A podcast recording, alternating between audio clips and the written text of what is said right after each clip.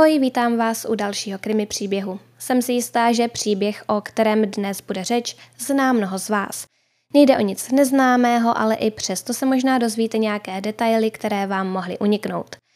Dnešní video se bude věnovat Lacey a Scottovi Pearson.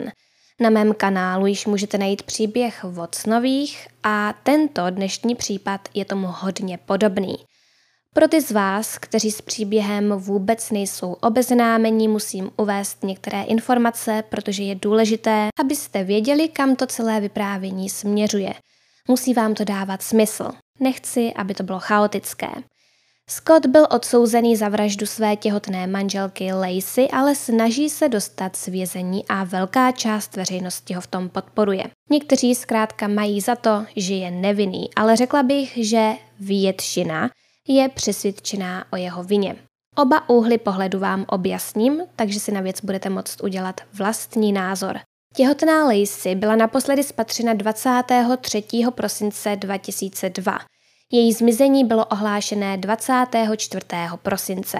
Podle některých teorií zmizela při venčení pejska. Tělo, jak Lacey, tak jejího syna se našlo vyplavené na břehu San Franciského zálivu v dubnu roku 2003. Toto jsou všechny informace, které musíte vědět, aby vám vyprávění dávalo smysl. A předtím, než to vezmeme úplně od začátku, tak je potřeba představit sponzora dnešního videa. Příběh vám totiž přináší NordVPN. Jde o službu, kterou ocení každý uživatel internetu, který chce zůstat v bezpečí. NordVPN totiž používá dvojité šifrování a tím pádem budete na internetu naprosto anonymní. Všechna vaše osobní data budou v bezpečí před případným útokem hackerů. NordVPN vám poskytne ochranu jak doma, tak na cestách. Veřejná připojení Wi-Fi například na letištích nebo kavárnách totiž bývají nezabezpečená. Jsme dohledatelní hlavně díky IP adrese, ze které se dá kromě jiného vyčíst, kde přesně v danou chvíli jsme. NordVPN tuto IP adresu změní, takže vás v podstatě přemístí a ochrání vás dokonce i na dark webu. K dispozici totiž mají více než 5400 serverů ve více než 59 různých oblastech. To přináší i jiné výhody než jen bezpečnost. Určitě se vám už někdy stalo, že jste se chtěli podívat na nějaké video nebo si přečíst článek a byl vám odepřen přístup, protože obsah nebyl v Česku k dispozici. No a to se vám s NordVPN už nestane, protože s nimi vám bude umožněn přístup k veškerému obsahu například na Netflixu i na jakýchkoliv jiných streamovacích platformách. Přijde to vhod například i při cestě do Číny kde budete díky NordVPN stále moci používat WhatsApp a Facebook, které jsou tam zakázané. V případě NordVPN se nemusíte bát ani zpomaleného připojení. Vůbec nepoznáte, že program běží. NordVPN je totiž v současnosti nejrychlejší VPN a pokud nemáte rádi to, jak na vás všude možně na internetu vyskakují reklamy, NordVPN je pro vás může skrýt – a program můžete používat na jakémkoliv zařízení. V případě zakoupení plánu na dva roky vám poskytnou jeden další měsíc navíc zdarma. A díky mé spolupráci můžete na ty dva roky získat velkou slevu, kdy zaplatíte jen 3 eura a 17 centů za měsíc. Stačí jen k nákupu použít odkaz nordvpn.com lomeno krimi, který bude v popisku a nebo k využití slevy stačí zadat můj promokód KRIMI. Pokud se stane, že vám služba z nějakého důvodu nebude vyhovovat, máte 30-denní garanci na vrácení peněz. K dispozici vám bude také nepřetržitá zákaznická podpora. Děkuji vám za to, že jste si vyslechli informace o sponzorovi tohoto videa a NordVPN děkuji za to, že se rozhodli podpořit tento kanál. A teď to tedy vezměme úplně od začátku. Scott Lee Peterson se narodil 24. října roku 1972 v San Diego v Kalifornii. Otcem byl Lee Arthur Peterson a matka nese jméno Jacqueline Helen Latham. A té všichni říkali Jackie. A právě dětstvím Jackie tento příběh začneme, protože její život je opravdu zajímavý a stalo se v něm hodně věcí, které bez sporu ovlivnily Scottův život. Takže abychom si to všechno mohli dát hezky dohromady, začneme u jeho matky. Jackie otec tento svět opustil předčasně, když jí bylo teprve dva a půl roku. 20. prosince 1945 byl John H. Latham zavražděn. Pachatel mu zasadil ránu trubkou do hlavy jen kvůli 200 dolarům. Po Johnovi zbyla vdova a čtyři děti, tři synové a jedna dcera, kterou byla Jackie. Její maminka smrt svého manžela psychicky nezvládla. Nezvládla se potom starat o čtyři děti. Bylo toho na ní moc a psychicky se zhroutila. Což na tom není nic špatného, musí to být velké trauma a čtyři děti k tomu. To musí být extrémně náročné. Jackie a její sourozenci byli rozdělení a umístění do sirotčince. Teď bych chtěla krátce zmínit to, že smrt otce Jackie způsobila velké trauma. A ač se to celé nemusí zdát v případu Lacey a Scotta Petersonových důležité, většina psychiatrů tvrdí, že to důležité je. Forenzní psychiatr Andrew Hodges tvrdí, že se to na Jackie velmi podepsalo a částečně to může za to, jakým člověkem Scott Peterson dnes je. Andrew prohlásil toto. Děti, jejíž rodiče byli zavražděni, se přesto nikdy plně nepřenesou a podvědomně přenášejí své trauma na další generace. Konec citace. Takže tyto informace jistě důležité jsou. Pokračujme. V sirotčinci Jackie strávila celé své dětství a také část dospívání. Když docházela na střední školu, matka si ji vzala zpět k sobě. Bohužel jejich soužití dlouho nevydrželo, protože matka onemocněla a zemřela. Jackie nechtěla být sama a tak začala hledat útěchu u mužů. Bylo to však jedno zklamání za druhým.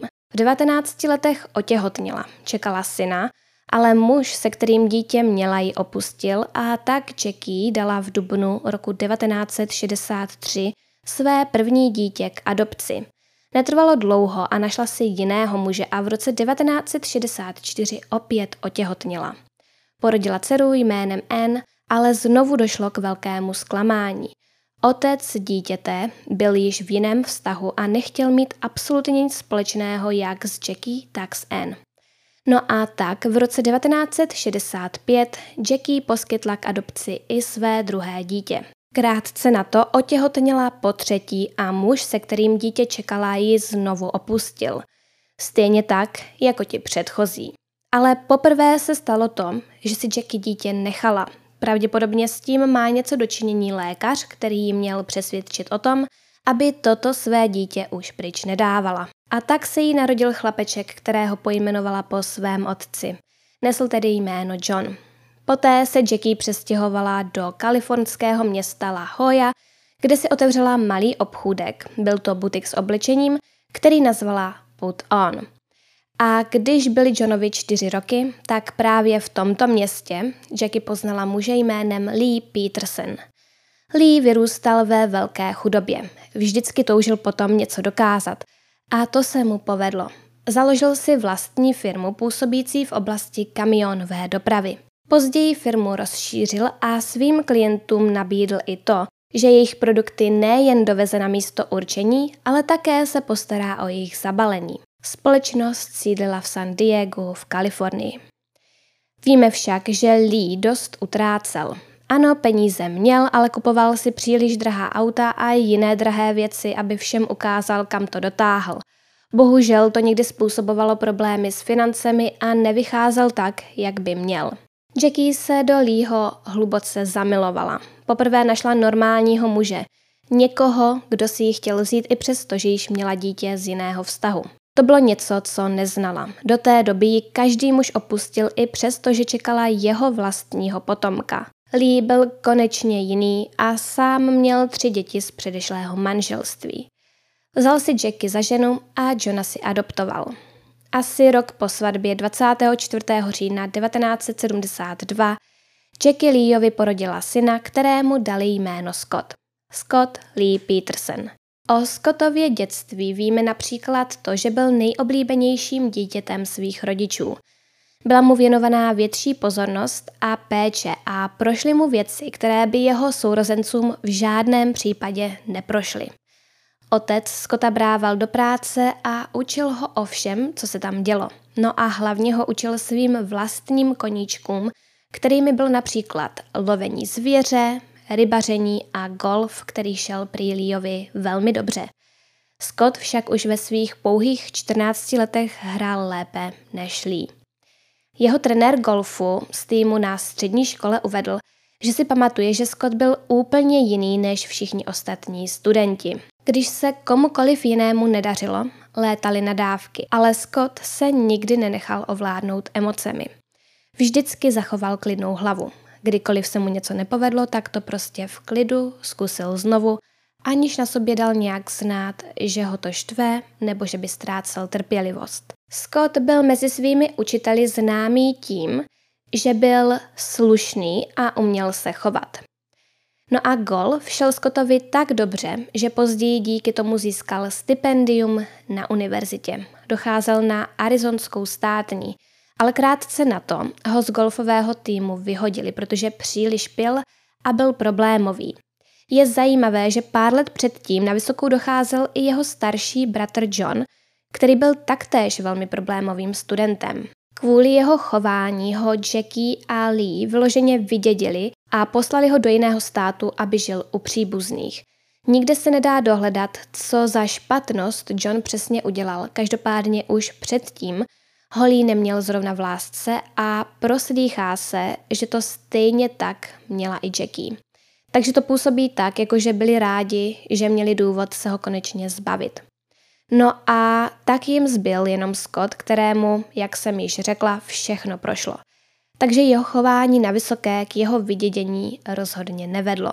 Jak již bylo zmíněno, Scott musel přestoupit na jinou školu, kde též vydržel velmi krátce a proto přestoupil na třetí, poslední školu, Kalifornskou polytechnickou státní univerzitu, kde už zůstal. Po přistoupení na tuto univerzitu se prý Scottovo chování úplně změnilo. Byl vzorným studentem a začal docházet do práce, aby si vydělal své vlastní peníze a nebyl závislý na rodičích. Vypomáhal například na golfových kurtech a pracoval také jako číšník v kavárně zvané Pacific Cafe. No a právě v této kavárně poznal svoji budoucí ženu Lacey. Lacey tam totiž jednoho dne přišla navštívit svoji kamarádku, která tam též pracovala. Tato její kamarádka později Scottovi předala Laceyno telefonní číslo a řekla mu, ať na něj zavolá a pozve Lacey na rande. Scott si ale myslel, že si dívky dělají srandu a nebral to vážně a lístek vyhodil do koše. Myslel si, že u Lacey nemá vůbec žádnou šanci. Když uběhlo pár dní a Lacey od Scotta stále neobdržela žádný telefonát, vrátila se do kavárny ho konfrontovat. Jednoduše za ním přišla a zeptala se ho, proč nezavolal.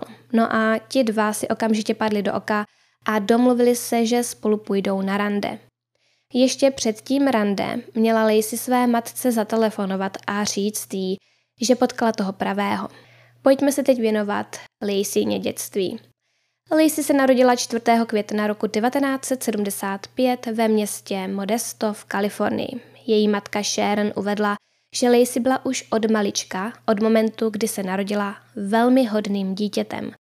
Už dva dny potom, co dorazili domů z porodnice, prý Lacey prospala celou noc a vůbec nebrečela. A dobré chování jí vydrželo celý život. Nedělala vůbec žádné problémy během své puberty ani později. Někteří lidé se chtějí od svých rodičů co nejdřív odstěhovat, ale Lacey ne. Ta jim chtěla být vždy co nejvíce na blízku. A i ve své dospělosti s nimi byla neustále v kontaktu. Lacey už od malička milovala práci na zahradě. Její rodina vlastnila mlékárnu a tak strávila skoro celé dětství na farmě, kde se učila starat se o zvířata a zahradu. To jí ovlivnilo tak moc, že se oboru zahradnictví věnovala i na univerzitě. Též docházela na Kalifornskou polytechnickou státní univerzitu. Lejsininy přátelé ji popisují jako neustále usměvavou, komunikativní a přátelskou dívku plnou energie. Teď se vrátíme zpět k momentu, kdy Lacey poprvé potkala Scotta přibližně v polovině roku 1994. Pár se vydal na ono domluvené první rande již během prvního týdne po svém seznámení a musím říct, že to rande muselo být velmi zajímavé. Scott totiž Lacey vzal na loď rybařit, ale nevzal ji někam, kde by byla klidná voda, třeba na nějakou řeku nebo na moře blíže břehu. Vzal ji na otevřené moře a Lacey bylo po celou dobu velmi špatně. Scott se jí prostě předtím vůbec nezeptal, jestli to zvládne, jestli třeba netrpí mořskou nemocí. A tak se první rande prostě moc nevyvedlo. To ale ničemu nevadilo a pár se dál výdal. I hned nadcházející víkend na matka Sharon přijala svou dceru navštívit na kolej. Dali si spolu oběd v Pacific Cafe, tedy v kavárně, ve které pracoval Scott. Ten jim tam zamluvil ten nejlepší stůl a oběma ženám daroval 12 bílých růží. Tím si získal jak Laceynu matku Sharon, tak samotnou Lacey, protože pro ně rodina znamenala všechno a byla nadšená, že Scott věnuje velkou pozornost i její matce. Lacey si navíc velmi dobře rozuměla se Scottovou matkou Jackie. Obě totiž sdíleli zálibu v zahradničení a často spolu strávili večery díváním se na pořad Marty Stewart. Vztah mezi Scottem a Lacey nabíral na obrátkách. Byli hluboce zamilovaní a po dvou letech se zasnoubili. Svatba se konala 9. srpna roku 1997 v luxusním rezortu, který se nacházel v krásném zalesněném úbočí hor. Novomanželé žili bohatým společenským životem. Neustále pořádali nějaké párty, zvali k sobě návštěvy na oběd, na večeři a tak se rozhodli, že si otevřou restauraci. Oba měli zálibu ve starání se o hosty.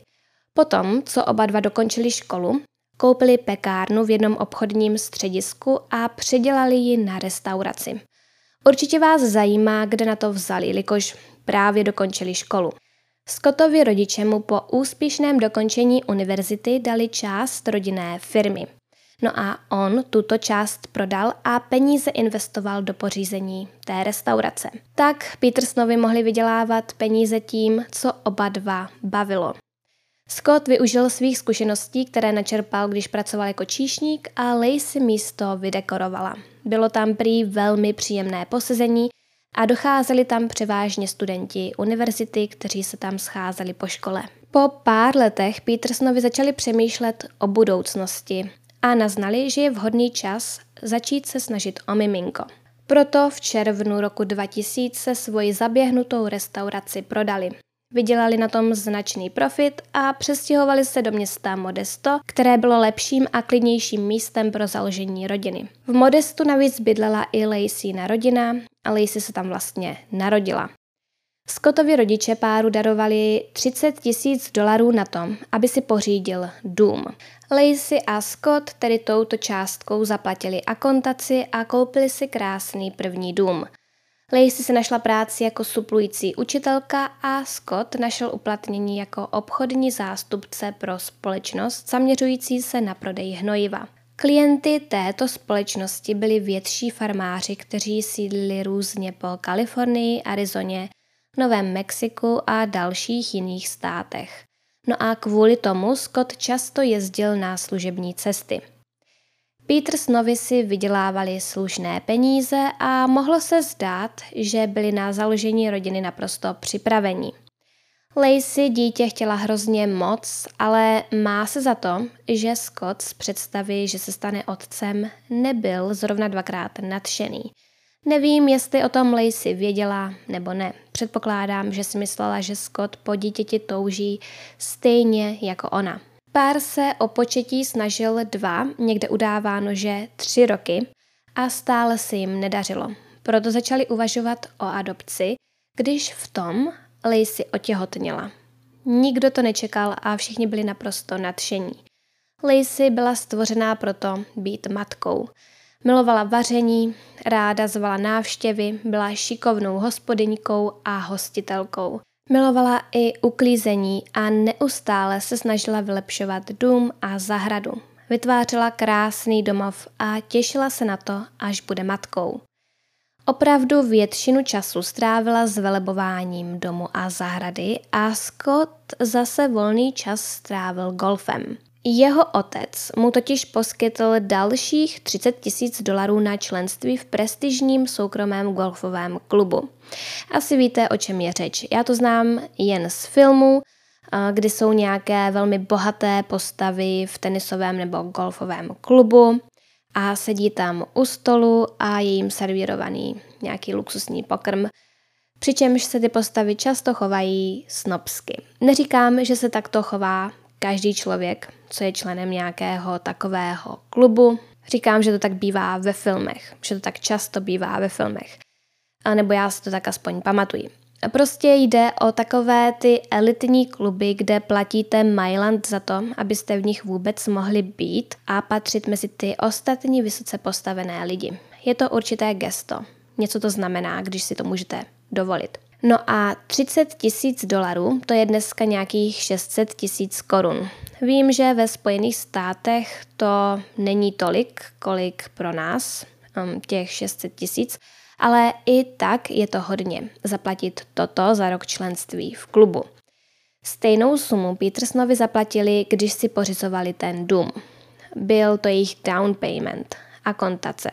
Takže to byl velký obnos. No každopádně to členství v klubu samozřejmě pokrývá to, že můžete chodit hrát, třeba i neomezeně, kdykoliv jen chcete za ten rok. Jistě musí se dodržovat nějaký řád, nemůžete si tam asi jen tak přijít, ale bez členství byste museli platit za každou tu hru individuálně. A to se třeba nevyplatí, pokud chcete hrát hodně často.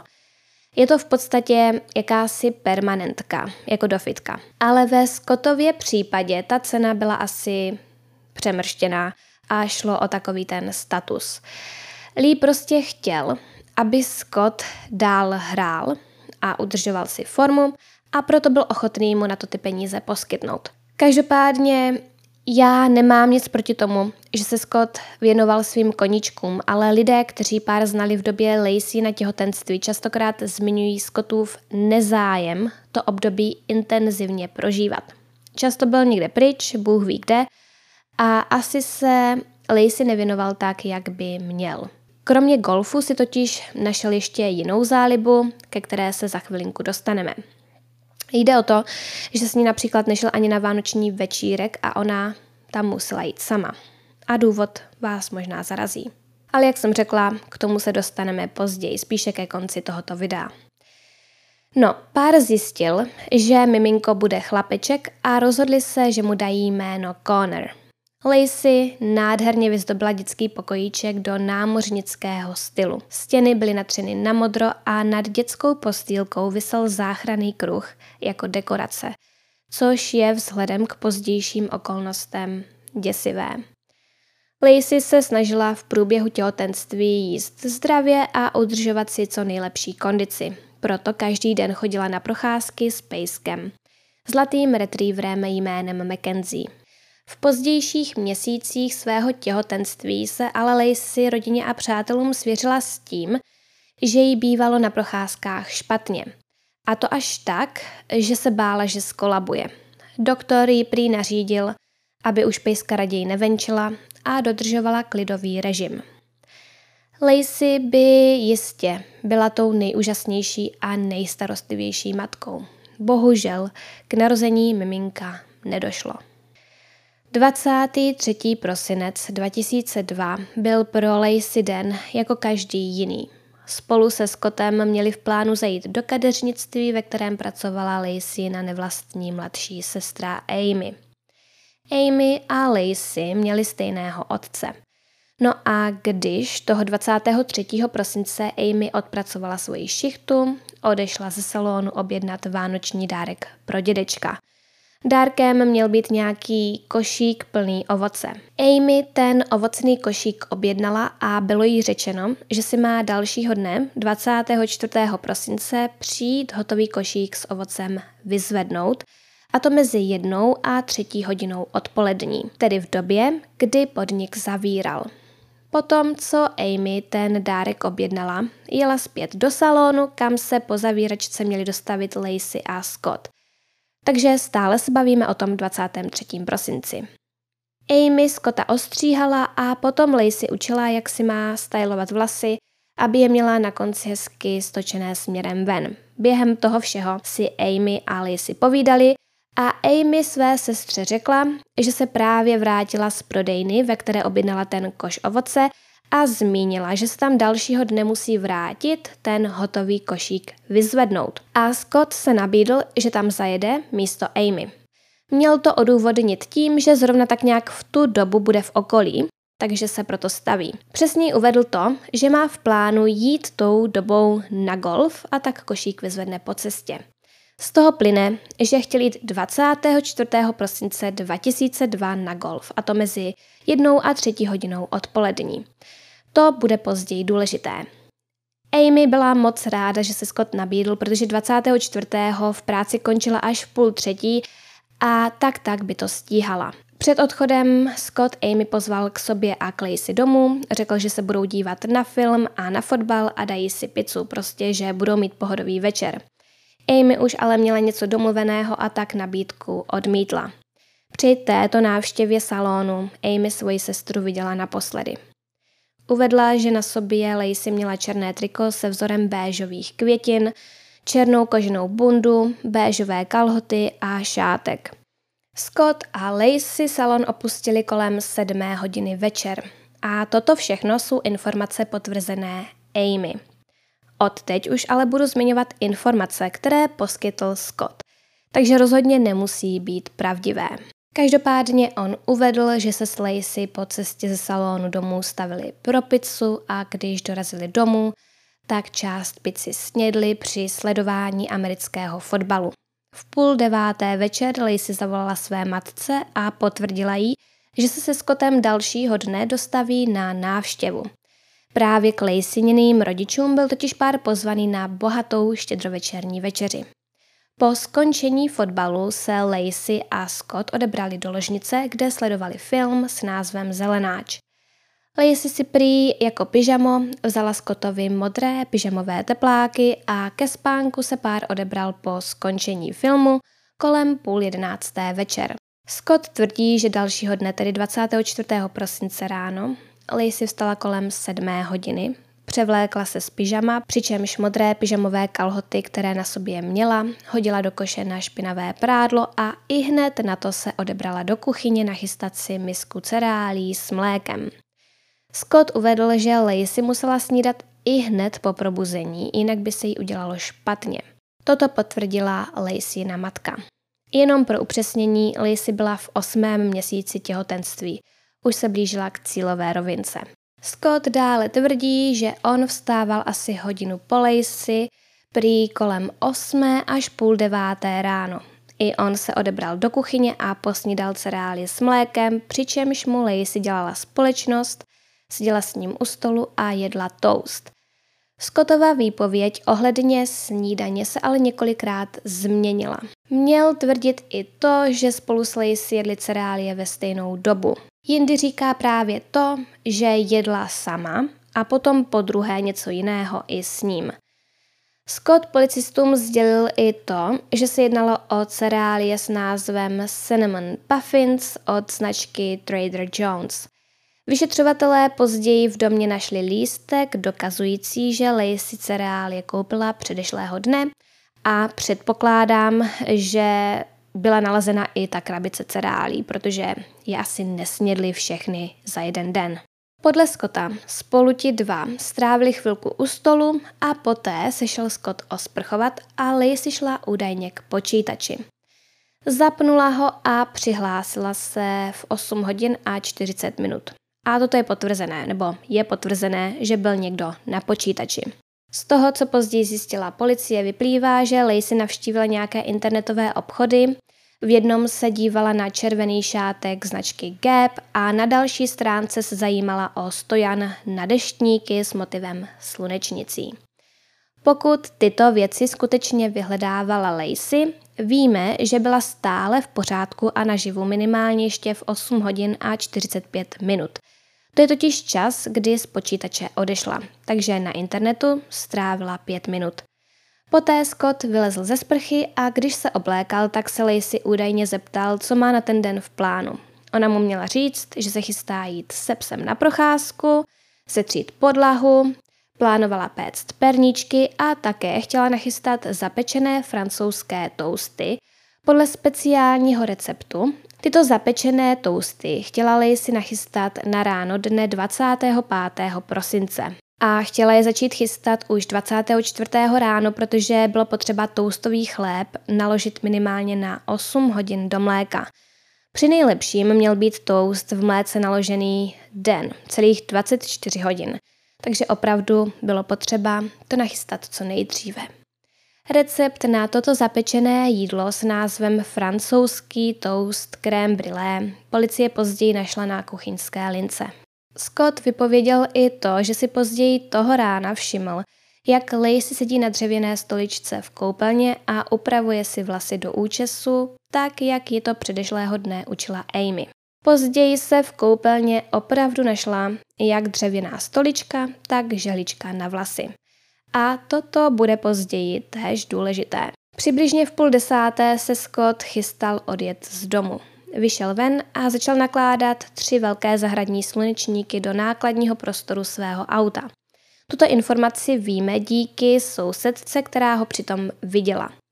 Sousedka uvedla, že ji Scott hezky pozdravil, zamával na ní a působil na ní normálně. Scott se nechal slyšet, že slunečníky do auta naložil proto, protože je chtěl přes zimu uskladnit ve svém malém skladišti. Mohli bychom to přirovnat ke garáži, která se nacházela na jiném místě než doma. Ohledně tohoto Scottova nakládání slunečníků je dost teorií, kterým se budeme věnovat. Těch svědků, kteří ho viděli slunečníky nakládat do auta, bylo víc. No a někteří tvrdí, že Scott slunečníky umistoval ještě na něco, ještě na nějaké jiné věci. A je poměrně známá i výpověď, podle které Scott při tom nakládání v jeden moment musel stát nahoře. Jakoby v autě, v tom nákladním prostoru. A podle mnohých by tam kvůli slunečníkům vůbec lézt nemusel. Mohli tam v klidu naložit během stání na zemi. Toto všechno bude později velmi, velmi důležité. Ještě se k tomu vrátíme. Když Scott do svého vozu naložil veškerý náklad, který naložit chtěl, zašel ještě nakrátko dovnitř domu, aby Lacey nachystal vědro s vodou, které měla použít ke stírání podlahy. Scott později detektivům sdělil i to, že si pamatuje, že byla to ráno zapnutá televize. Nejdříve běžela Today Show a těsně před odchodem z domu si všiml, že se Lacey dívá na pořad Marty Stewart. A prý měl zaslechnout, že Marta říká něco o sušenkách, což bylo potvrzeno, tato část v televizi zazněla přesně v 9 hodin a 38 minut ráno. Lacey potom už prý začala umývat podlahy a Scott se dal na odchod. Je zajímavé, že k Petersnovým pravidelně jednou týdně docházela uklízečka. Ta později vypověděla, že tam byla přímo předešlého dne, tedy 23. prosince. A podle všeho měla podlahy umít – já jsem tuto informaci nenašla nikde ověřenou. Nikde není přímo specifikované, že ty podlahy skutečně umila, ale většina lidí se domnívá, že ano. Je to asi nejzákladnější věc, kterou každá uklízečka dělá. A je poněkud zvláštní, že by se Lacey do této činnosti hrnula i hned další ráno v osmém měsíci těhotenství. Ale možné to samozřejmě je, to ne, že ne. No takže Scott se s Lacey rozloučil a odjel do svých skladovacích prostor. Je důležité zmínit, že Scott při otázce, kdy odjel z domu, zmínil hned několik různých časů. Často tvrdil něco jiného, každopádně asi nikdo si nehlídá přesné časy svých aktivit. Scott uvedl různé časy, všechny spadající mezi půl desátou a půl jedenáctou dopoledne. Během přibližně devítiminutové cesty autem do skladu si Scott zkontroloval hlasovou schránku a vyslechl si hlasovou zprávu od svého šéfa. Podle telefonních záznamů se to událo přesně v 10 hodin a 8 minut. Scott měl ve svém skladu mimo jiné například i malou kancelář, šlo o pracovní kancelářský stůl s počítačem. Potom, co tam přijel, si zapnul počítač, přihlásil se do svého e-mailu a poslal e-mail svému nadřízenému, tomu, který mu zanechal tu hlasovou zprávu. I hned potom si na internetu vyhledával informace nebo spíše návod k sestavení a obsluze stroje na zpracování dřeva. Jednalo se o stroj, který si Scott objednal jen pár dní předtím. Byl mu doručený 20. prosince. Možná vás to zajímá, mě to zajímalo, šlo o tento stroj. Tuším, že se tomu říká dlabačka, stolní dlabačka, mm, vrtací dlabačka nebo tak nějak. Jde o stroj, pomocí kterého můžete z kusu dřeva do kusu dřeva vyříznout různé tvary, kruhy, čtverce, obdélníky a tak. No a na počítači Scott strávil 26 minut. Byl tam od 10.30 do 10.56. Nikdo s jistotou neví, co se odehrávalo během následujících 20 minut. Vzniklo okno, během kterého mohl Scott dělat cokoliv. Lidé, kteří věří v jeho nevinu, často tvrdí, že v té době se stavoval onen stroj na dřevo. To ostatně tvrdí i on sám.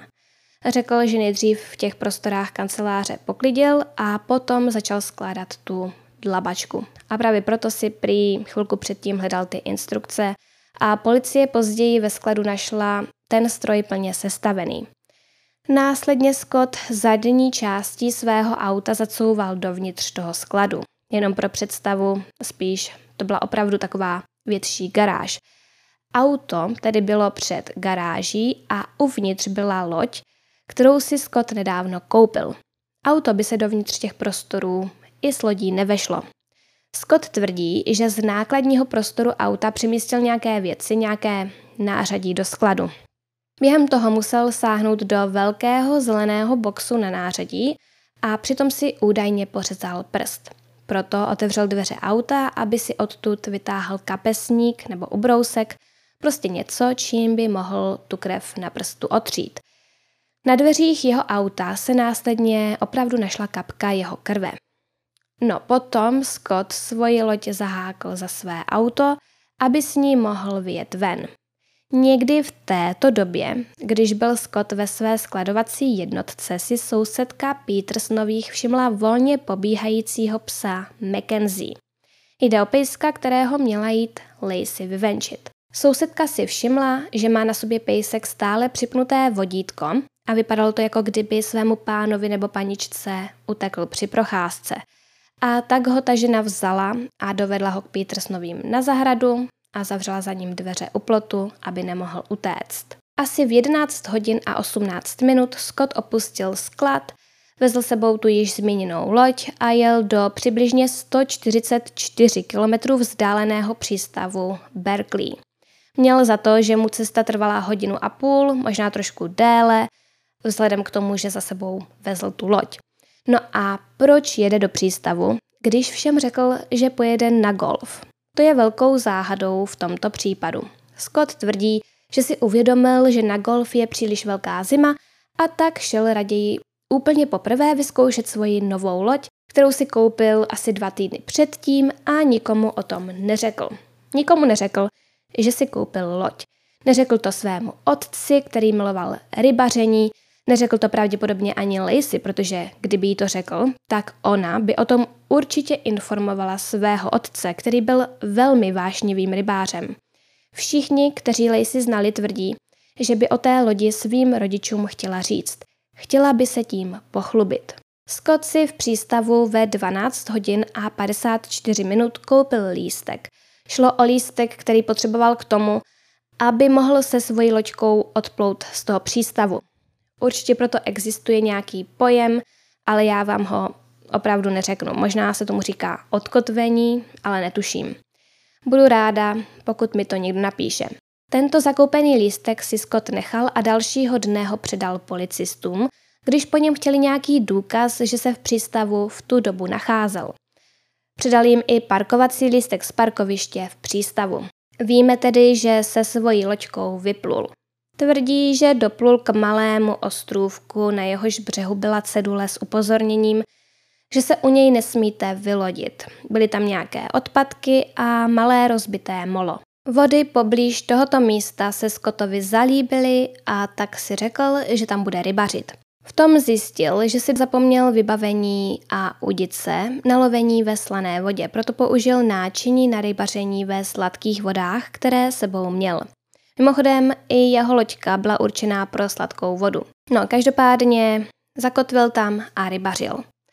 A zanedlouho se Scott vydal zpět do přístavu, protože se u rybaření promočil a byla mu zima. Podle popisu ostrůvku policie později potvrdila, že se Scott nacházel u ostrova s názvem Brooks Island.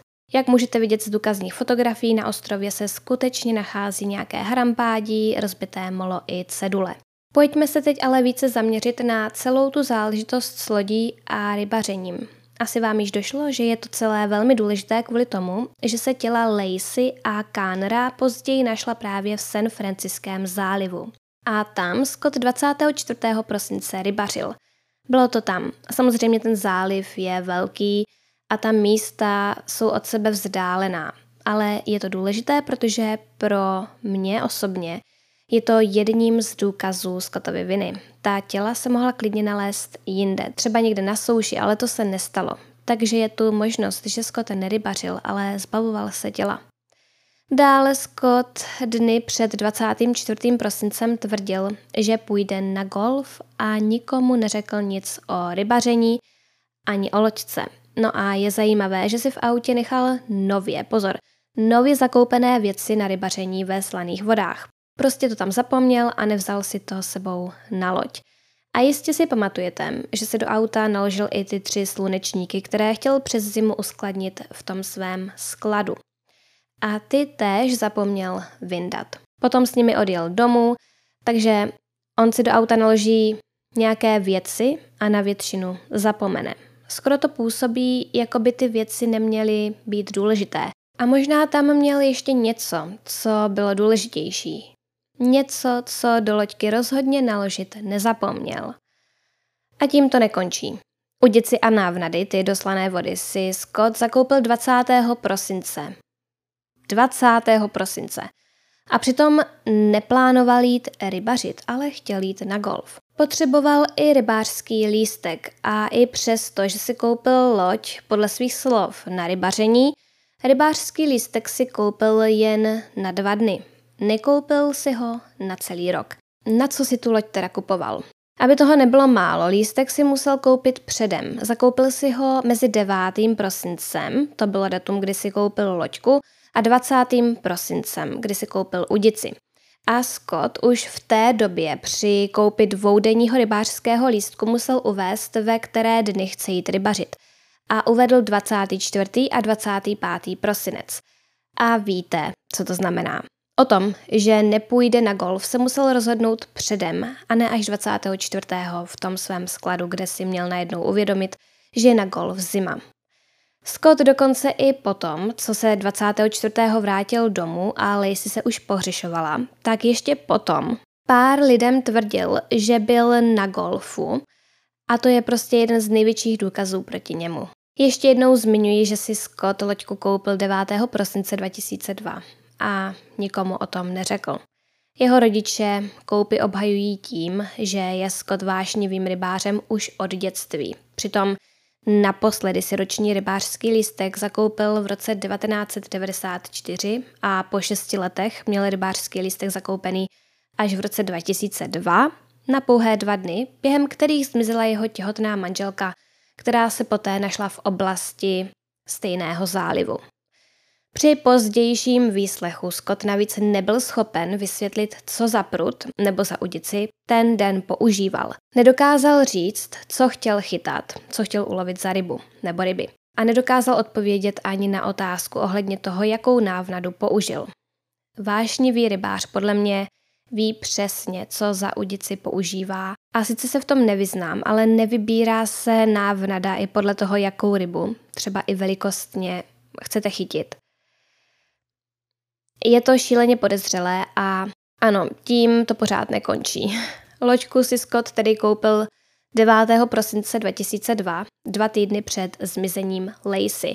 Zaplatil 1400 dolarů v hotovosti, což opět trochu působí dojmem, že chtěl koupy utajit. Scott odhadoval, že v zálivu strávil asi hodinu a půl. My víme, že tam strávil 78 minut. Takový čas totiž uběhl mezi tím, kdy si koupil lístek v přístavu a tím, kdy byl jeho telefon zaměřen na cestě pryč. Mnozí mají za to, že to není dostatečný čas na rybaření. Scott musel dostat loď na vodu.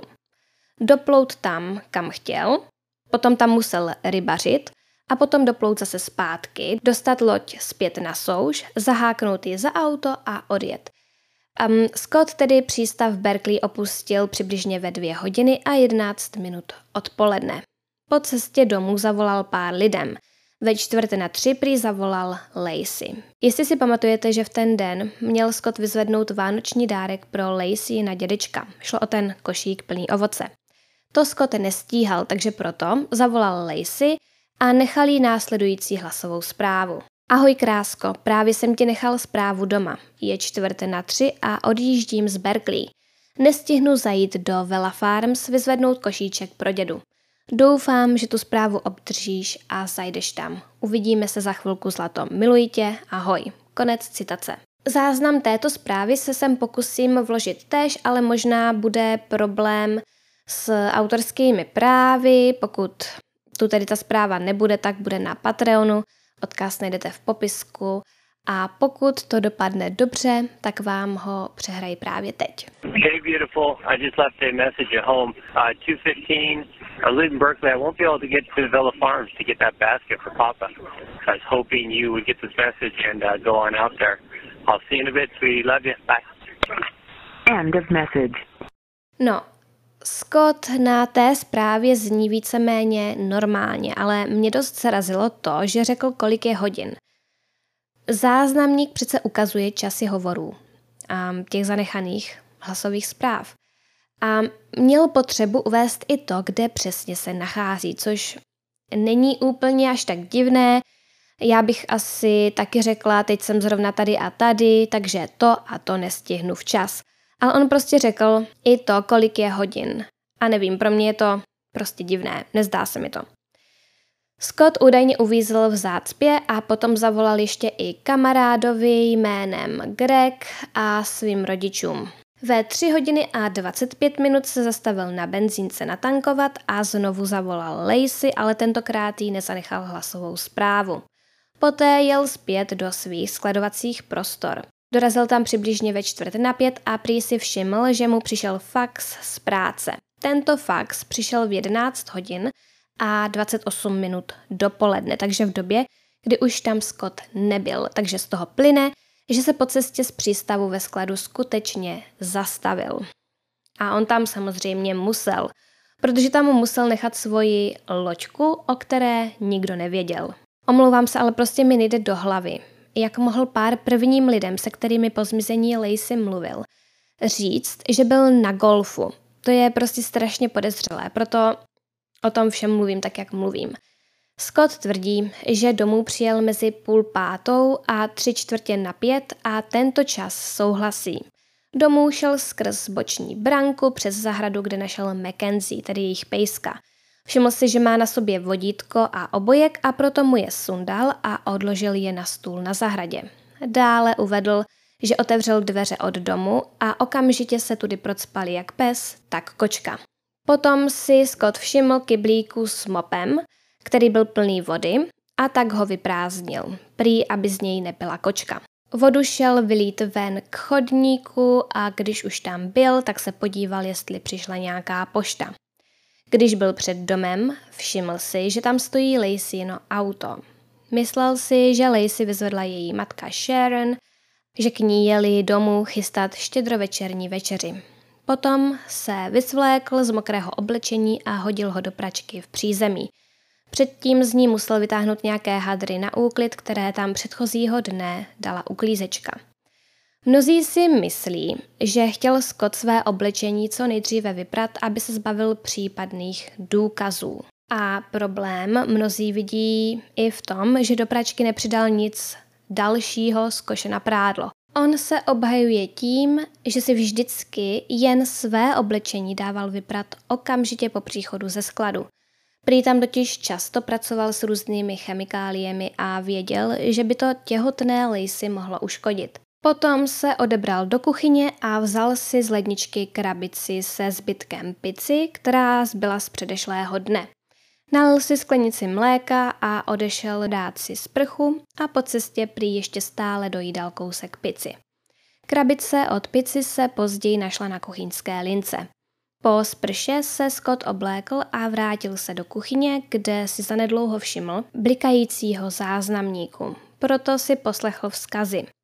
Vyslechl si ten svůj a zjistil, že volal i Lacyn otec Ron, který pár žádal, aby sebou vzali šlehačku, až k ním půjdou večer na večeři.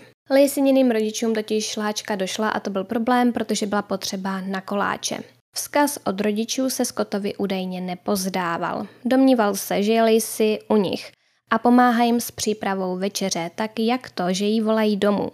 Proto i hned po vyslechnutí hlasové zprávy zavolal k Laceyniným rodičům a zeptal se, jestli tam tedy Lacey je.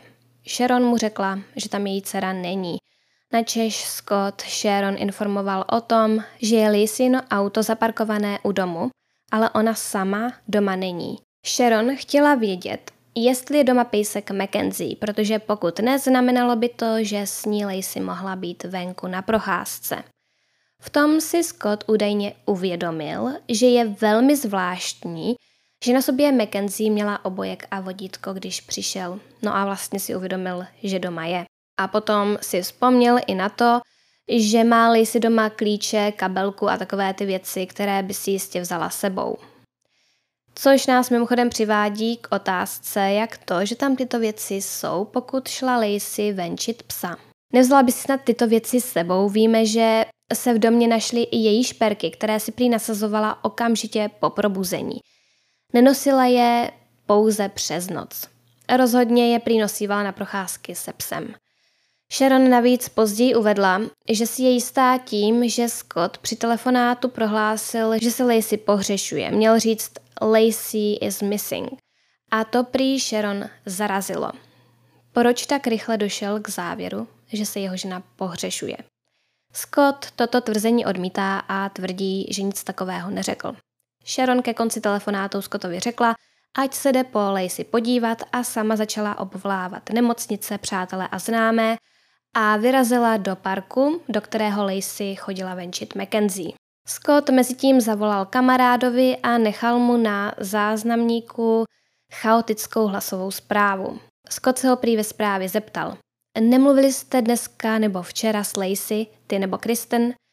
Tento Scottův kamarád se sám podivoval nad tím, proč se Scott zeptal, jestli Lacey neviděli dnes nebo včera, tedy i 23. prosince. A to je zvláštní, protože podle Scottovy výpovědi byla přece Lacey ještě ráno 24. prosince naprosto v pořádku. Potom Scott vyrazil ven a klepal na sousedy a ptal se, zda neviděli něco podezřelého, nebo jestli neviděli samotnou Lacey a zaklepal i na dveře ženy, která to dopoledne kolem půl jedenácté našla Mackenzie toulat se po ulici a dovedla ji domů za branku. Tato žena o tom všem Scotta samozřejmě informovala. Mimochodem, on do svého skladu dorazil kolem půl jedenácté. Dříve nejspíše ne. Nebo v tu dobu zapl počítač a začal na něm pracovat. Na internet se prostě dostal v půl jedenácté. A víme, že cesta z domu do skladu zabere nějakých 9 minut. Sousedka našla pejska na ulici právě kolem půl jedenácté, tedy možná chvíli potom, co Scott odjel z domu. Víme, že v 9 hodin a 48 minut byl ještě doma, protože si pamatoval, co Marta Stewart řekla v televizi. A to byla jen taková malá rekapitulace, protože je jasné, že si všechny ty časy nemůžete pamatovat. A jistě vás zajímá, zda toho pejska nemohl vypustit sám Scott. Takže možná mohl. Mohl vyrazit kolem desáté a vysadit Mackenzie někde dál od domu a než Mackenzie dorazila na ulici, kde Petersonovi žili, mohlo jí to pár minut zabrat. Laceyno zmizení na policii ohlásil její otec Ron v 5 hodin a 47 minut. Ron v telefonátu zmíní, že mu Scott řekl, že z domu odešel už v půl desáté ale Marta Stewart o sušenkách mluvila až po tři čtvrtě na deset. Takže to je nutno zmínit, ale ano, člověk si nutně nemusí vybavovat přesné časy svých aktivit. Policisté vyrazili do parku, do kterého Lacey chodívala venčit Mackenzie a tam se potkala policie, Sharon, Ron a Scott. A důvodem, proč se tam potkali, je to, že Ron v telefonátu policii řekl, že Lacey zmizela při procházce se psem, protože se domů vrátil jen on se stále připnutým vodítkem. Rozjelo se pátrání a pátrali lidé z okolí i helikoptéry a policie se rozhodla, že bude nejlepší, když co nejdříve prohledají dům Petersnových. Scott velmi spolupracoval, byl milý a děsivě klidný. Pohřešovala se jeho těhotná žena a on vůbec, ale vůbec nepanikařil. Vůbec se oni ani o syna nebál. Detektiv, který na místo dorazil jako první, dům prohledal a nepřišlo mu tam nic divného. Nic nevypadalo podezřelé nebo zvláštně. Ale potom přišla řada na auta a na sklad. Ve Scottově voze policie pochopitelně našla ty slunečníky, o kterých jsme si řekli. Ty slunečníky, které vezl do skladu, aby je tam odložil přes zimu. Opravdu je zvláštní, že je tam nevyložil. Ty slunečníky byly mimochodem zabalené v modré takové folii nebo spíše plachtě. A to též hodně lidí zaráží. Proč by je balil do plachty? Nabízí se otázka, zda do té plachty, do jiného kusu plachty nezabalil třeba lisíno tělo, které mohlo velikostně odpovídat těm slunečníkům. Takže pokud by ho někdo viděl, jak do auta a z auta nese něco velkého, zabaleného v modré plachtě, mohl by říct, že to byly slunečníky.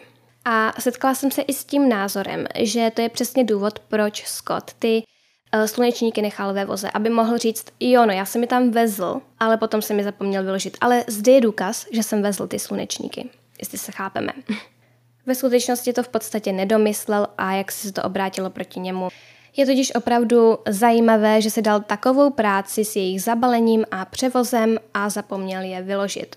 No a chci říct ještě jednu věc. Mnozí lidé, kteří bydlí ve stejné oblasti, tvrdí, že je divné, že chtěl Scott ty slunečníky na zimu schovat, protože tam prý teploty přes zimu vůbec neklesnou pod 10 stupňů Celzia. A Scott si venku nechal všechny jiné věci. Zde je obrázek, na kterém můžete vidět, co všechno na dvoře měli a nic z toho Scott na zimu uklízet nechtěl.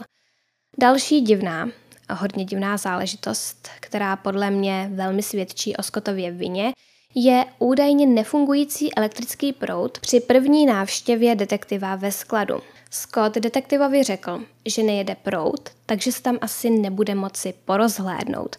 Policista tedy jen místo rychle prošel s baterkou, ale později zavolal dodavatele elektřiny, aby se zeptal, kdy tam už proud pojede, aby to tam mohl prohledat důkladněji. A jistě to již tušíte, bylo mu řečeno, že tam žádný výpadek nebyl zaznamenaný. Elektřina v tom skladu jela prostě úplně normálně. Asi si říkáte, že ten policista mohl prostě jen zkusit rozsvítit, ale možná to bylo jedno z těch míst, kde bylo potřeba tu elektřinu nejdříve zapnout, zapnout jistič, když se tam dorazí. Takže tam mohl klidně zkusit něco rozsvítit a nemuselo to fungovat. Následně detektiv poprosil Scotta o rozhovor. Nešlo prý o výslech, jen o rozhovor, během kterého si chtěl zjistit bližší informace o časové ose. Detektivovi se ale na Scottovi něco nezdálo, něco mu na něm nesedělo a tak rozhovor pro jistotu nahrával. A to prý nikdy jindy předtím neudělal. Scott souhlasil, že se dalšího dne dostaví na test na detektoru lži. Ale když ten den nadešel, tak 30 minut před tím testem Scott detektivovi zavolal a oznámil mu, že si to rozmyslel. Prý mluvil se svým otcem a nezdá se jim to jako dobrý nápad, takže se nedostaví. A všichni víme, že výsledky takovýchto testů může zkreslit a ovlivnit mnoho faktorů. Takže se možná není čemu divit, že Scott test nakonec odmítl. Policie obdržela svědectví od mnoha různých lidí, kteří trvali na tom, že ráno 24. prosince viděli Lacey venčit psa. A to je velmi důležitá informace. Celkem těch svědectví mělo být 12, ale policie se rozhodla kontaktovat zpět jenom tři svědky. Musím říct, že některá ta svědectví zní opravdu hodně věrohodně. A je to snad jediná věc, která mě nutí přemýšlet nad tím, jestli Scott náhodou není nevinný. Ale když si vezmu všechny ty již zmíněné věci, tak tak nevím. Laceyněny rodiče i Scott krátce po Laceyně zmizení vystoupili v televizi. Konala se taková ta tiskovka a na té Laceyněny rodiče mluvili do kamery a prosili možného únosce o to, aby jim jejich dceru vrátil. Opravdu věřili, že ji někdo unesl. Poté se kamery zaměřily na Scotta, který prohlásil něco v tom smyslu, no ale Lacey se možná už nevrátí, měli bychom přemýšlet i nad jinými možnostmi. To veřejnost velmi zarazilo. No každopádně Lacey rodiče opravdu zprvu vůbec nevěřili, že by za zmizením jejich dcery mohl stát její manžel. Policie se jich ptala, jestli ho nějak podezírají, jestli je tam něco, co by tomu mohlo nasvědčovat. A oni tvrdili, že to absolutně nepřipadá v úvahu, protože Scott a Lacey měli krásný vztah, byli na sebe velmi hodní a vůbec se nehádali. Každopádně netrvalo dlouho a došlo k šokujícímu odhalení. Scott měl milenku. Od asi 26. prosince média Scotta pronásledovala na každém kroku a případ byl ostře sledovaný. A Scott se snažil zakrývat si obličej, což obvykle partneři takovýchto obětí nedělají. On nosil brýle a čepice a podobně. Ukázalo se, že se skrýval, protože nechtěl, aby se odkryly lži, které tvrdil svojí milence jménem Amber Fry. Ta 30. prosince 2002 kontaktovala policii s tím, že má se Scottem poměr. Scott jí neřekl, že je ženatý a vztah trval už něco přes měsíc. Pojďme si ten vztah probrat od začátku.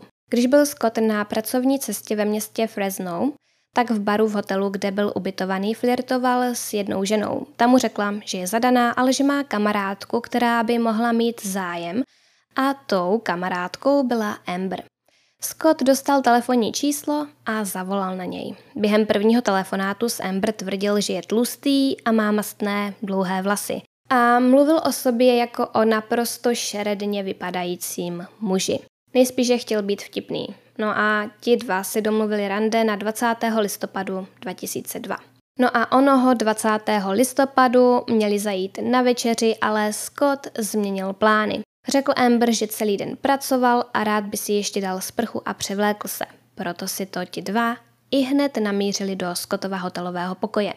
A Scott se tam opravdu šel převléct a osprchovat – Zároveň tam ale už měl připravené červené růže pro Amber a chladilo se tam šampaňské. Pár tedy nějakou chvíli strávil v tom hotelovém pokoji, kde vypili to šampaňské s jahodami a poté se odebrali na domluvenou večeři. Po večeři zamířili do karaoke baru, kde spolu tančili až do zavíračky a poté se vrátili do Scottova pokoje a Amber tam strávila noc. Právě během tohoto prvního rande se Scott dozvěděl, že je Amber 27 let, žije v tom městě Fresno a živí se jako masážní terapeutka a je matkou dvouleté holčičky. Otec z dítěte ji opustil, jelikož žádné dítě nechtěl. Scott Amber tvrdil, že bydlí v Sakramentu, což nebyla pravda. E, tvrdil i to, že je svobodný a hledá vztah, ale nechce žádné své vlastní děti. Nevadí mu, že už Amber dceru má, ale žádné další dítě by prý už nechtěl. To je zajímavé. Doma měl tou dobou ženu v sedmém měsíci těhotenství. Může to tedy poukazovat na to, že žádné dítě nechtěl. Jistě nemusí to nic znamenat, ale říkám si, že pokud se na toho svého syna opravdu těšil a s Ember to nemělo být nijak vážné, neměl by spíš říct, že má rád děti, že je určitě chce. Nedokážu si představit, že by někdo, kdo se vyloženě nemůže dočkat svého dítěte, Někomu řekl, že nikdy žádné nechce a plánuje si nechat udělat vasektomii. To totiž Scott Amber též řekl. Takže tato záležitost nám konečně může něco říct ohledně Scottova možného motivu. No a protože tvrdil, že žije v Sakramentu, tak se ti dva za ten měsíc moc krát neviděli, ale každý den si telefonovali. Scott do Fresna přijel například 2. prosince a tentokrát vzal Amber i její dceru na procházku a potom jim u nich doma uvařil večeři. 9. prosince ve vztahu došlo ke zvratu. Do té doby Amber měla za to, že je Scott svobodný a nikdy nebyl ženatý. Ale 9. prosince se jí přiznal. Přišel k ní domů, sedl si a začal brečet. No a asi byste čekali, že se přiznal, že je ženatý. Ale on, Amber, řekl, že se jí musí přiznat, že byl ženatý, ale ztratil svoji ženu a toto budou první Vánoce, které bude strávit bez ní. Ano, to řekl. 9. prosince 2002. A 24. prosince jeho žena zmizela. Scott tím, že svoji ženu ztratil, pochopitelně myslel to, že zemřela, ale nespecifikoval přesně, co se stalo. A neřekl to doslova. Neřekl, že zemřela, ale že ji ztratil. Ale když se řekne I lost my wife, tak je to asi jasné, že myslí to, že zemřela. No a to není všechno. Asi jste již pochytili to datum 9. prosince. Přesně v ten den si totiž Scott zakoupil svoji tajnou loďku. A to prý pár hodin předtím, než přijel k Amber na návštěvu. Zapadá to do sebe opravdu skoro až perfektně. Amber se samozřejmě nijak extra nezlobila, za co taky. V podstatě si myslela, že Scott lhal jen o tom, jestli byl v minulosti ženatý. 19. prosince Scott do Fresna přijel znovu. Daroval Amber 36 červených růží, vypili spolu šampaňské a navštívili vánoční párty. A ten večer šla na vánoční párty i těhotná Lacey, ale šla na párty ve městě Modesto a musela tam jít sama.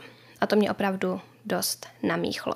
Tu noc Scott přespal u Amber a dalšího dne odjel s tím, že musí pracovně do jiného města a tvrdil jí, že v následujících týdnech poletí do Evropy, kde bude dlouho cestovat a tak za ní nebude moct přijet.